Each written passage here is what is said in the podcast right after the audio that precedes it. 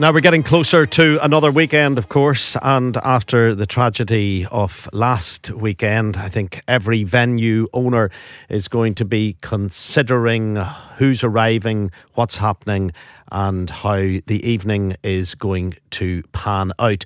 And I'm sure venue owners do this regularly, but even those who are so prepared for whatever is about to happen in their establishment can find that things go wrong. I want to speak to Colin Neill from Hospitality Ulster. Colin, good morning. Good morning, Frank. Uh, a hospitality safety review, uh, a, a, check and double check right across the country. This is what, what you're calling for, is that right?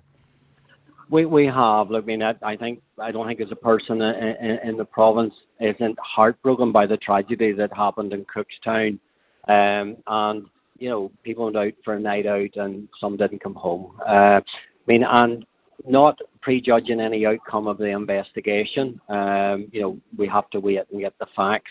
I think there's a, a an onus on our industry uh, in the interim um, to revisit everything, every safety procedure we have, every risk assessment, and you know those are in place already. There's very extensive controls in place.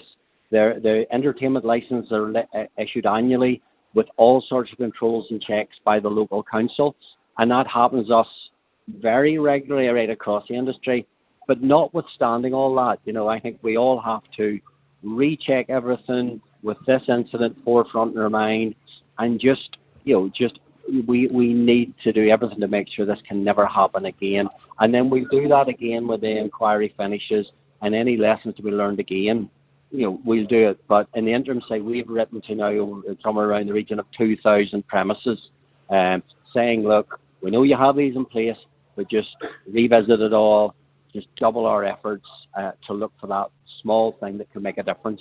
And what what is in place, uh, Colin? And I'm not talking, and you're not talking about St Patrick's Night in in Cookstown. Just as far as this Friday night's concerned, in any town or village across Northern Ireland where you're expecting a considerable number of people to be coming to a very popular event, do you have to have a certain number of staff waiting to greet them? Do you have to have a queue system in place? Do you have to have crowd control barriers? Is that all part and parcel of preparing a, a night? Because I, I've rarely I've rarely seen that.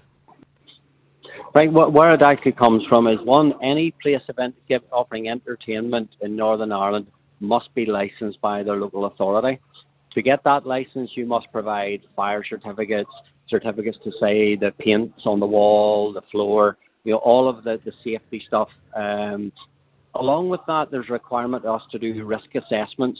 And it varies. It doesn't matter whether it's a, a busy place. Doesn't matter whether it's a, a, small premise that'll see 20 people tonight and they've got a, a somebody playing a guitar in the corner. They all are required to risk assess, and if, risk assessments are for every different type of event. Because rather than turning and saying, okay, you require five door staff or or whatever, the risk assessment denotes that because a risk assessment for say a bingo night, which is entertainment will be totally different than a risk assessment for a concert or a disco. And that risk assessment itself, you know, forms the plan of how you manage it. It looks at, you know, every foreseeable risk. Um, and actually then says, okay, how do I mitigate that? How do I put in controls and measures that make that safe? And I would say, like, I mean, this is a tragedy. Thankfully, it you know, I, I mean, in my time working in industry, I can't relate to another one since the Troubles. Um, because we have these checks and measures.